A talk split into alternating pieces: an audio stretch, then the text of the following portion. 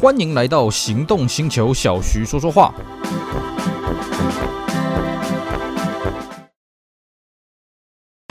纯正欧洲制造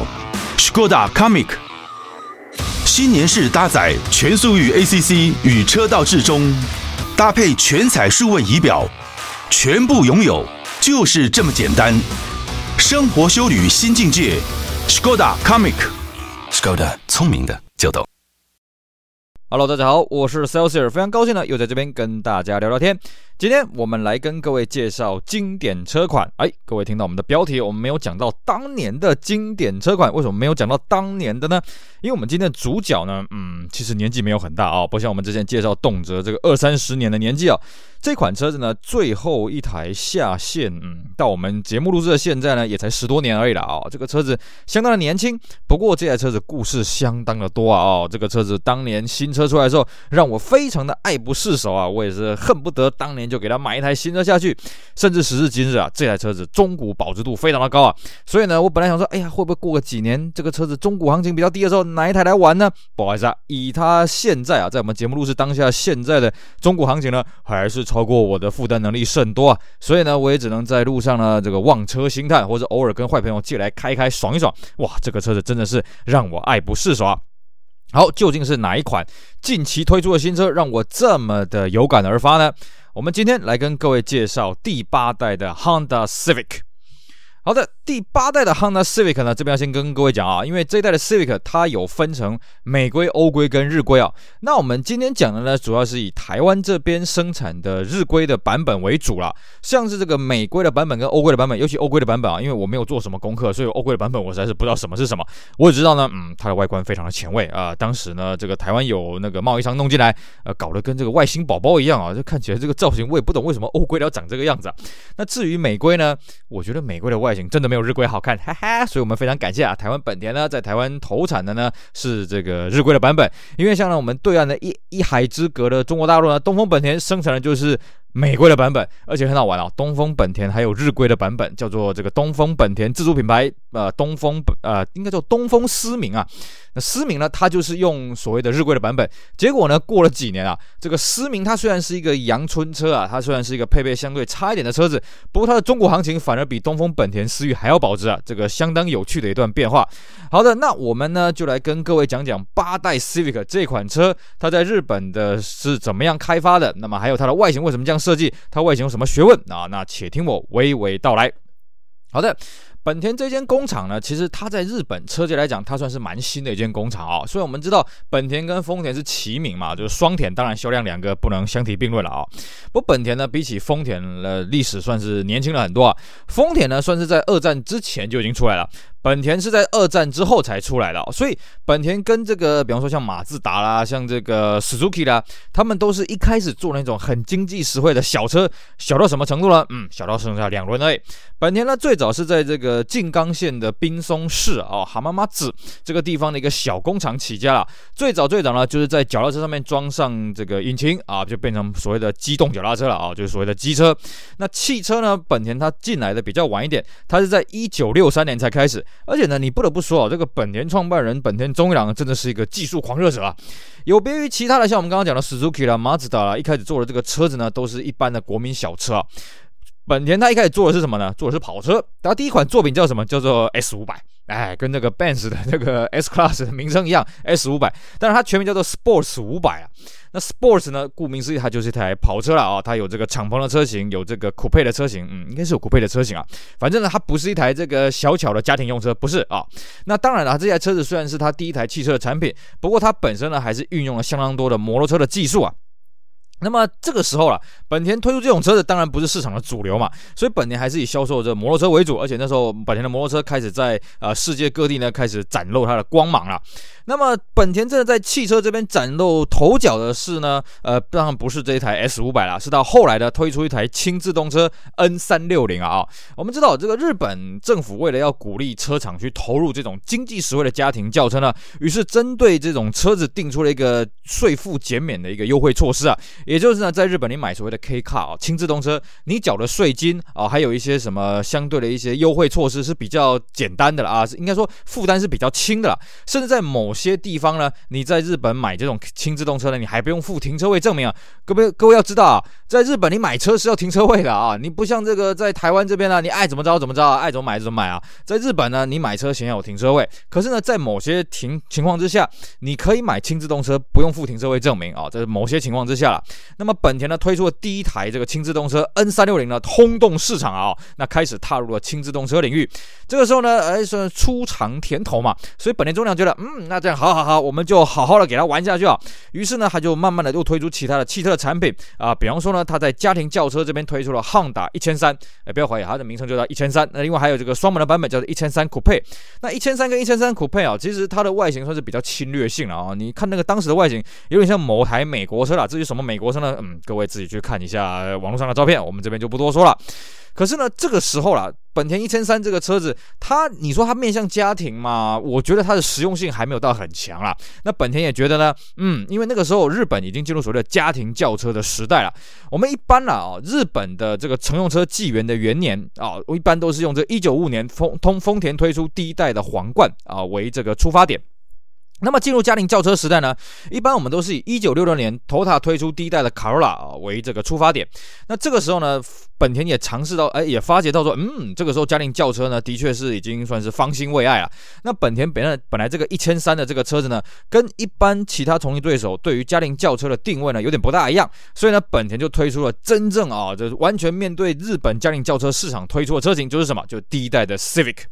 第一代 Civic 最早的造型呢是三门掀背的版本了啊，那是在一九七二年的七月登场，算是呢本田正式挥军家庭轿车的代表作，而且这个一挥军啊，这个不得了啊，马上呢就成为这个本田销售的重要支柱啊，并且呢非常意外的是呢，这个第一代的 Civic 也跑去美国去大放异彩啊，当然了，当时啊这个被美国，也不要说当时啊，后面几年也是被美国人揶揄啊，为什么？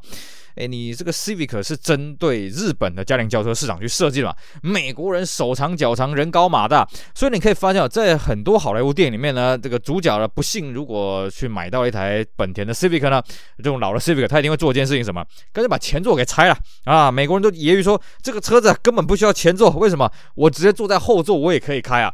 这真的是不夸张啊！各位，你如果有坐过第一代 Civic、第二代 Civic，你会发现那个前座真的是没办法坐人，它基本上就是比日本的轻自动车还来大一点啊。我们讲的是当年的轻自动车啊，我这个如果你跟现在的日本的轻自动车来比啊。第一代本田 Civic 可能是比现在的轻自动车还要小小很多了。当然，那个时候的机械结构还有设计思维是跟现在不一样了，不能相提并论。不过那个时候，本田 Civic 一开始进去北美的时候是被人家笑死啊！哎呀，你这个车子怎么可能符合市场啊？你看前座还要把它拆掉什么的。可是呢，没想到第一代 Civic 竟然在北美呢这攻城略地啊！为什么？因为很快他们就遇到石油危机了。结果呢，本来被他们揶揄这种车子，因为它小巧，它省油哦，它也跑得快。加上呢，当时本田搞了一套系统叫做 CVCC 啊，各位你去看啊，早年的这个 Civic 跟 Accord 在外销北美版本呢，车头都引擎盖啊，这个应该算是水箱罩中网那边呢，都会写个 CVCC 啊，这个系统呢一举通过了美国当时号称史上最严格的油耗法规的限制啊。那个东西大概原理非常的复杂啦，那基本上是什么？基本上就是因为本田那个时候没有搞触媒这种东西啊，没有搞触媒转换器这种东西，它用过一些啊、这个机械的原理呢，把排气呢净化的很干净啊。当然这个东西不是很实用啊，不过在当时算是一个划时代的东西啊，所以呢成功的打开日本车在北美的这种国民车的销量啊。当然这是海外的事情啊。那在日本本地呢，当然啊这个车子既然是针对日本的家庭轿车市场所设计的嘛，所以这个车一推出市场，哇，马上一炮而红啊哦。甚至呢，就让让 Civic 成为一个全世界的一个战略车啊！这累积销售的速度非常快啊！我听过一个数据，好像它累积到什么一千万台还是几百万台呢？是世界上最快的车子啊！但是我忘了那个头衔是什么啊？那么一直到这个八代 Civic 要推出之前呢，据说 Civic 在全球已经累积了一千六百万台啊！哦，相当不可思议的一个数字。而且呢，此后 Civic 就跟 Accord 还有九零年代的 Odyssey 呢，成为本田的三大支柱啊，也就是成为本田的摇钱树。当然，在我们节目录制当下呢，Odyssey 已经阵亡了啊！现在 Odyssey 全世界都已经没了。那 Accord 呢，市场也不断的在消退当中。毕竟这种三厢四门的轿车，尤其大轿车呢，不断的式微。那么轿车的式微呢，其实不只是 Accord 现在才面临到了。我们今天节目的主角呢，八代 Civic 也面临到这个问题了啊。好，那么 Civic 呢，在日本推出来之后，第一代、第二代、第三代、第四代、第五代、第六代，哎，都卖得相当的好。到了第七代的时候呢，本田做了一个很大的一个转变是什么呢？本来啦，在四代开始啊，本田对于 Civic 的加入了操控性的这个元素，比方说前后的双 A 倍 Double Wishbone 的悬吊，那还有所谓的 VTEC 引擎这些夯不啷当性能化的一些设计，那么让本田性能的形象呢灌注在这台 Civic 上面啊，非常的厉害啊！我记得当时同一车哇，真的看到这种双 A 倍这种东西闻所未闻啊，的确这个车子操控性非常好，我自己都买过，我巅峰时期有四台 Civic，我开起来真的非常的开心了啊！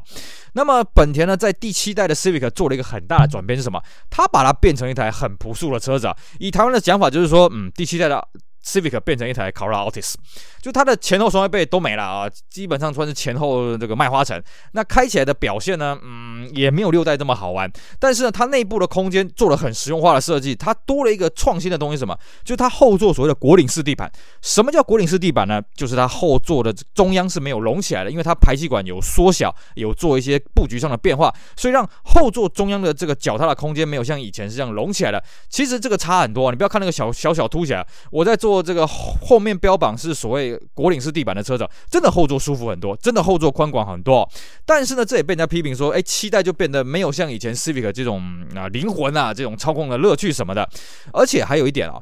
在 Civic 期待这时候，为什么它要转型成这个样子呢？是因为二零零一年本田又推出了一款跨世代的作品是什么？叫做本田的 Fit Honda Fit。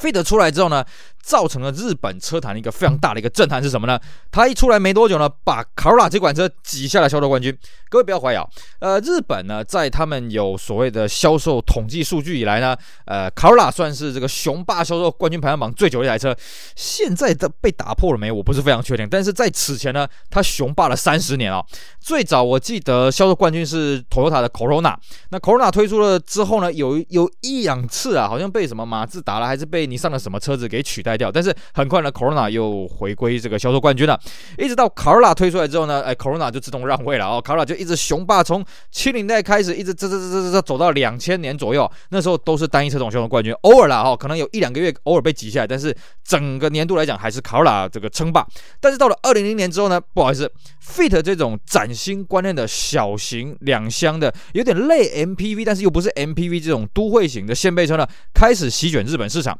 这个席卷的原因也非常简单。首先，第一个啊，泡沫经济在一九九三年彻底崩坏，所以日本人的消费力不是很够。那么买车呢，就不能买一些光怪陆离啦、一些五光十色的鬼东西了嘛。第二个是九零年代呢，日本开始兴起所谓的休旅风，从一开始的旅行车 Wagon Touring 一直变成 MPV，再变成 SUV 啊。所以大家对于车舱的空间利用性呢，非常的讲究。Fit 这个车子，第一个它小巧啊，而且它便宜，然后它空间利用性又很高，所以呢，它一推出来之后，马上就席卷整个市场，马上就取代掉了。呃，Corolla 为销售冠军的这个冠军宝座了啊，那让本田也发觉，哎呦，这个车子蛮好赚的，哎，不错，蛮蛮受欢迎的。更重要的是什么呢？它也顺便把 Civic 的销量呢进一步的侵蚀了。也就是说呢，在八代 Civic 上市啊，应该说在设计的当时呢，就面临到一个问题是什么？三厢四门的轿车式微了，甚至呢，Civic 本身啊，本来要因应 Fit 把它变成一台啊，把 Civic 七代变成一台很家庭化的取向的车子呢，还是不敌这个市场的大环境。所以八代的 Civic。在设计之初了，它就必须要面临到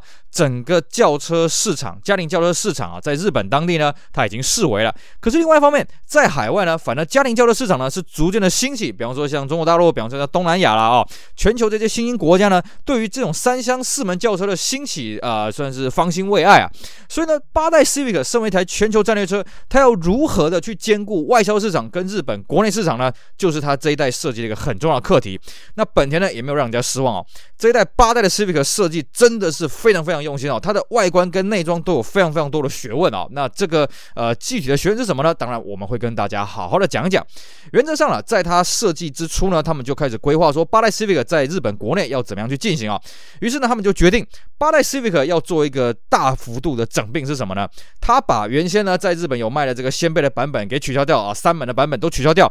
在八代。日本的市场只供应了四门轿车，因此在车名上也做了一些调整。嗯，各位觉得车名上做了什么调整呢？好，你仔细去看啊，Civic 在日本市场呢，从五代之后呢，它的四门轿车改成什么？叫做 Civic Ferio，多了一个副名叫 Ferio。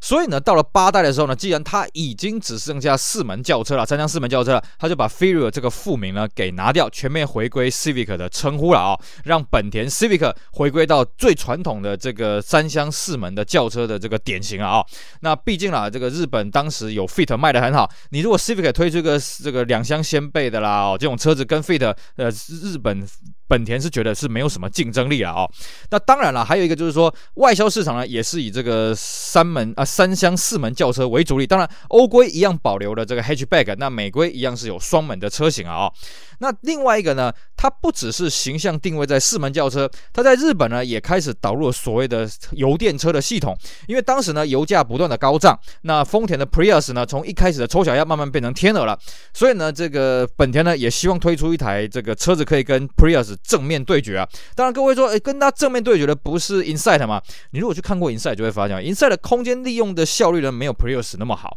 所以呢 Insight 这个车子在日本有很多地方啊它是不能当计程车的。啊，因为它车子太小了，不符合计程车的法规了啊。相对的，真正回应到 Prius 这款车子呢，还是以 Civic 八代的油电车型为主力。因此呢，在八代它开发之初呢，它就是以这个 Toyota Prius 应该是对过去应该是第二代了啊，以第二代 Prius 为它的竞争假想的对手去做对标性的设计。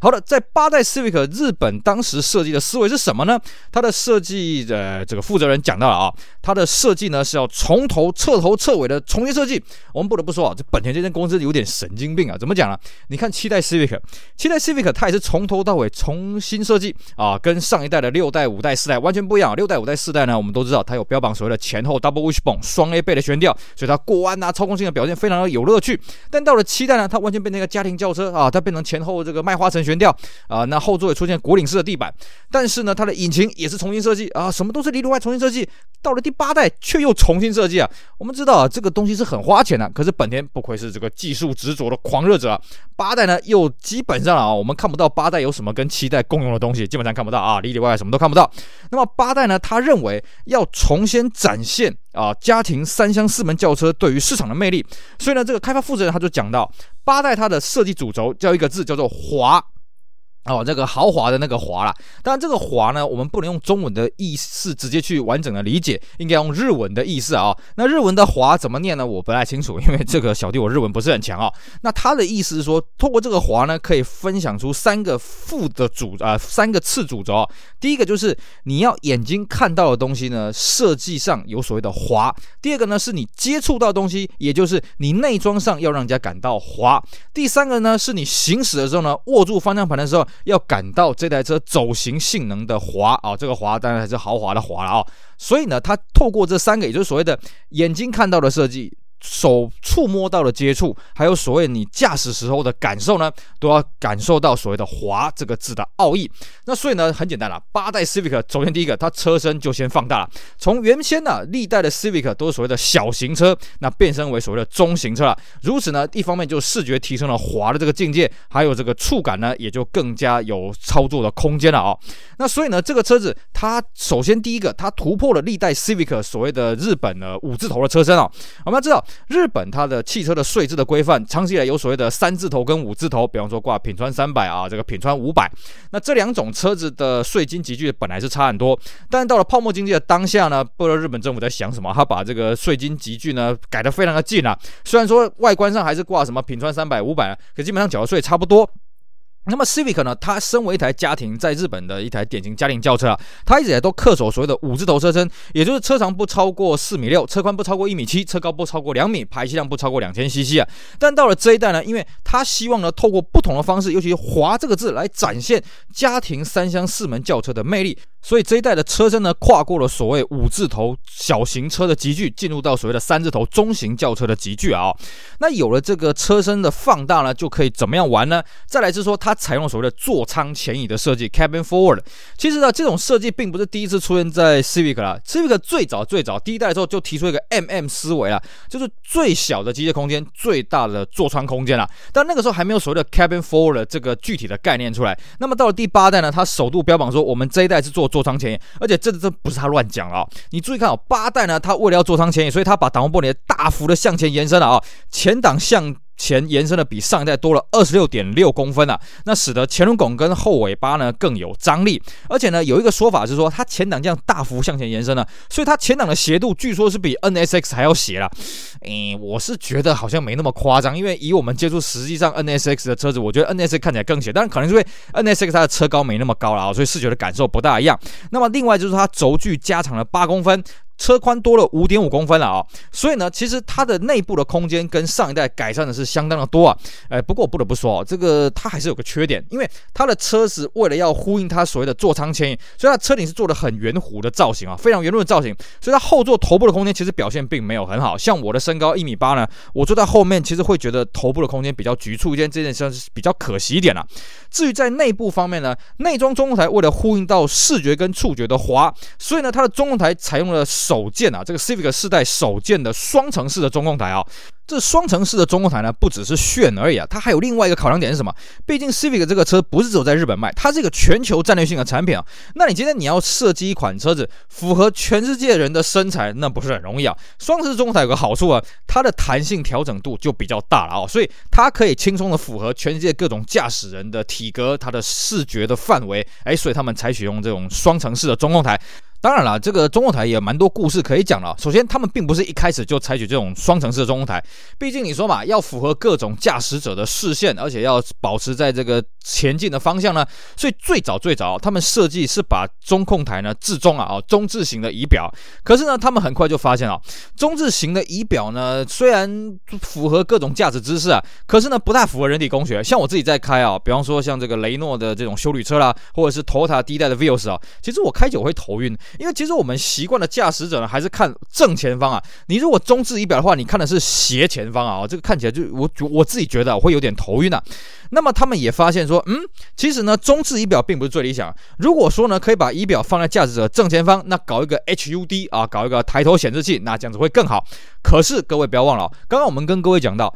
，Civic 这一代做了 Cabin Forward，它把前面挡风玻璃大幅往前延伸二十六点公二二十六点六公分啊，所以它如果再放一个 HUD 上去哦，那个视觉的视线啊太远了，他们发现嗯这样子会头晕啊。那要如何去兼具 HUD 这种符合各种身材的这种好处呢？因为他们想到啊，干脆做双层的中控台好了。所以各位可以发现哦，Civic 八代它的双层中控台呢，它的上半部的仪表是所谓的油量啦、水温啦，还有时速啊，这个东西就是一般我们在 HUD 会显示的东西啊。那下层呢才是什么转速啦，还有一些警告灯的东西啊，就是用这种 HUD 的概念，等于它把本来要投射在挡风玻璃上面的东西呢，把它移到挡风玻璃的下面，但是呢是在你方向盘的上面哦，这样去观察观看的一个双层次的仪表板，而且呢造型相当的炫啊，塑塑造出类似像 HUD 的感受。而且呢，它还为了考量不同的驾驶者的体格呢，所以方向盘呢可以做五公分的调整。那座椅呢，原本是调整三公分，也变成五公分了。中央扶手呢，也可以前后滑移。另外呢，还有一个配套的措施，就是它的方向盘啊。这个方向盘也是很有学问的。这一代的方向盘呢，因为它做的是双层式的中控台，所以它必须兼具方向盘上面跟下面的视线空间。像我们一般的车子，你没有做双层呢，我们在看仪表指针，基本上从方向盘的正中央的上半部这样看出去嘛。可是呢，它这一代呢，必须要兼具方向盘的更上方有所谓的类 HUD 的上半部的仪表板的视野，还有下半部的仪表视野。所以它这一代方向盘呢，做成了是椭圆形的造型啊。各位可以去看啊，它上下。跟左右是不大对称了，那据说这是源自于这个性能版 Type R 的这个思维了哦，所以呢，它把方向盘也做了一个小巧的整合性的造型，让你在看呃这个上层跟下层的中控啊、呃、这个指针方面呢是更加的清晰啊。那么同时呢，它还导入一个很有趣的东西，就是所谓的 Z 字形的手刹车啊。它手刹车轻薄短小啊，非常的我觉得非常好拉，还很符合人体工学啊，而且呢也有点像在开飞机那个样子啊。当然了，这更像开飞机应该是二代的 CRV 啊，它这个手刹车呢。隐藏在中央面板当中啊，也真的是一绝啊！好，我们回归正题啊，Civic 这个车子透过我们刚刚简单讲外观还有内装的设计呢，呼应它所谓的“华”这个字的风格。我们知道，从第一代开始，Civic 就是给人家一个年轻的家庭小型房车的一个概念啊。当然了，随着 Civic 这个世代的不断的发展，还有这个社会环境的变迁，所以 Civic 面向的课程呢也越来越老。那么在八代呢，它做了前后啊，还有这个里外的这些设计呢，就是希望把它课程再放的年轻一些。尤其呢，他们希望了哦，在北美市场这边呢，本来呢是所谓吸引的战后婴儿潮的这个世代，在啊，在八代 Civic 那个时候，他们大概已经五六十岁了。那么到八代的时候，他们希望。呢，可以再引起他们下一阶的课程，所谓的 Y 世代，二十九岁到三十五岁的课程。那在日本也是差不多这个样子哦。日本其实七代 Civic 呢，卖来卖去已经卖到五六十岁的人了，他们也希望呢，呃，三十几岁的年轻人也愿意来认同这个车子。所以呢，他透过崭新的设计，让他觉得说，哎，Civic 不是一个老气沉沉车子啊，不会让那个日本年轻人一看到说啊，福路易啊，这个是个老车啊，不要这样老气横秋了。八代呢，透过这种视觉上的一。个呃全面更新了，应该这么讲了哦，让年轻人觉得，哎，这个车子真的是炫，这个车值得买哦。因为他不这样做的话，轿车市场不断的式微之下，真的会被 MPV 跟 SUV 给歼灭掉。所以他必须呢要扩大他的课程，必须透过这种外形视觉上去吸引消费者上门啊、哦。所以呢，相对的这一代它的造型真的是跟上一代完全是不一样，而且还有一点哦。这个这件事情呢，也是本年他们在计算成本一个很头痛的事情是什么呢？因为 Civic 在当时已经在全球十三个国家地区生产了，而且呢是本田最大规模的量产车。一旦呢你改款的幅度越大哦，你改的东西越多呢，其实它生产成本的增加也会越加的可观。而且呢，这个几个生产线你要同步去调整，做同样的品质呢，呃，困难度也是相对提升了哦。但是呢，开发团队还是认为我们一定要大改款，不然这个车子真的会被市场的洪流给淘汰掉了哦。尤其是当时啊，MPV 这个车子。修旅车这个车子越来越受欢迎啊、毕竟他们那种座椅的安排、空间的运用是更加的千变万化，这个是轿车没办法比拟啊。所以轿车呢更需要在更短的时间内做出更大的变化。所以为什么七代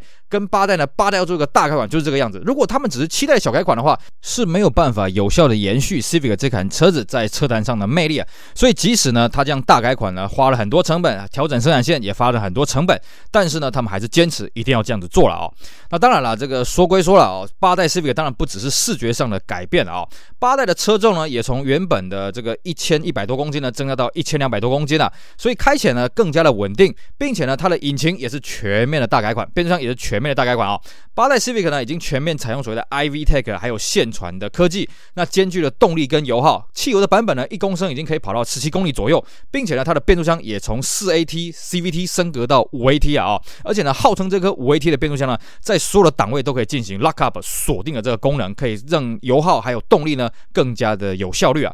至于呢，在另外一方面呢，他们也针对八代的 Civic 推出了所谓的油电的车型，而且这时候油电的车型呢，就是所谓的本田 IMA 系统已经进化到第二代了。所以呢，在 Civic 八代的油电车车型呢，一公升可以跑到三十一公里啊。虽然说呢，还是离这个 Prius 三十三公里有一点点距离啊，不过至少呢，市场上推出了新的选择，尤其是当时油价高涨啊，那北美呢也开始重视所谓的油电车的车型啊，所以八代 Civic 呢也把油电车当做一个重点车型下去发展。当然了，这个美规有。所谓的双门跟四门，那欧规还有五门的掀背，但是日本呢，我们之前跟各位讲，日本在这一代只保留了四门轿车啊、哦。并且呢，在日规这边取消了四轮驱动啊？为什么取消四轮驱动？是因为本田认为呢，这一代已经有所谓的 VSA 加 ABS，所以呢，前驱的版本其实，在雪地这种恶劣路面呢，开起来也可以算是蛮轻松了。而且呢，四 WD 这个车子对于油耗的帮助呢，呃，基本上不是帮助啊、哦，对于油耗也是有影响。所以这一代八代的 Civic 在日本是没有四轮传动的版本哦。那么另外就大家会讲说，哎，你讲到油耗这个问题啊，刚刚你讲八代 Civic 是进到五 AT 啊，那你为什么呢？不要因为油耗的关系呢，进步到所谓的 CVT 呢？对此，本田原厂的说法是这样子啊、第一个呢，因为这颗五 AT 它的传输效率，还有我们刚刚讲的嘛，呃，它每一档都可以做 lock up 锁定的装置，所以它传输效率还有它的油耗表现是不错的。二方面是什么呢？因为 CVT 给人家开起来哦是很 boring 的一种感觉啦，他们觉得这个车子开起来会没有什么乐趣。所以呢，这一代既然要吸引更多年轻人上门，如果你推出一台开起来没什么乐趣、变速箱没什么反应的这种车子，CVT 这种车子呢，年轻人要说服他们是不大容易的。所以呢，这一代呢就没有推出 CVT。当然，另外一方面。也是什么？因为成本的考量啊啊，因为 CVT 的成本比较高一点嘛，所以呢，只有油电的车型配的是 CVT，那么汽油的车型还是配五 AT 了啊。简单来说了，这代 Civic 呢是一台彻头彻尾的大改款了，无非就是希望呢，哎，在一片冷飕飕的轿车市场当中呢，唤起民众、唤起年轻人对于轿车的渴望，对于轿车的希望了啊。当然，这是指日本国内市场啊。八代 Civic 在泰国是卖到爆掉的啊，在东南亚是卖到爆掉的车型，这个车实在太受欢迎了。但在日本本地呢，非常的在这个级距市场非常的冷清了啊。过往呢，Civic 在日本的本田汽车市场来讲，它算是一个入门级的车款了。你扣掉 K Car 以外，可是呢，在二零零一年之后，有所谓的 Fit 这个车型当当入门的车型，所以呢，呃，Civic 就可以安然的长大。于是呢，这一代的车格车型就跟着长大下去。那当然了，的它本来上面的 a c c o r 呢，也不断的长大哦，大家都一起提升下去。那么这一代 Civic 就利用它车格的扩大呢，去呼应它所谓设计主要的思维，就是“滑”这个字，让大家呢针对它的动力性能、隔音啊、乘坐舒舒适、安全、环保等等，都提升了进一个层次的成长，让大家认同这是一台中型轿车，让大家继续认同呢，Civic 这台车子是一台值得购买的车子，并且呢，它还保有了操控的乐趣，因为呢，这一代呢不仅没有采用汽油版的 CVT 的车型，而且呢，它的底盘也不像上一代这么的 boring 啊，至少它的。避震器有改的比较有乐趣。至于呢，这一代在外观跟内装还有什么进一步的设计思维呢？我们下一集会跟大家继续好好的分享。八代 Civic 这台车设计的故事，希望大家不要错过喽。好的，以上就是我们今天节目内容，继续跟大家聊聊八代 Civic 这台车子在日本设计的思维，尤其是“滑”这个字是贯穿这台车子设计的关键字。各位请一定要特别记住。我们之后呢，继续跟各位讲到它细部的设计的语言设计细部设计的思维呢，也是不离开“滑”这个字。好的，以上非常感谢各位收听，也希望大家继续支持我们其他精彩的节目内容。我是 Celsius，我们下回再聊喽，拜拜。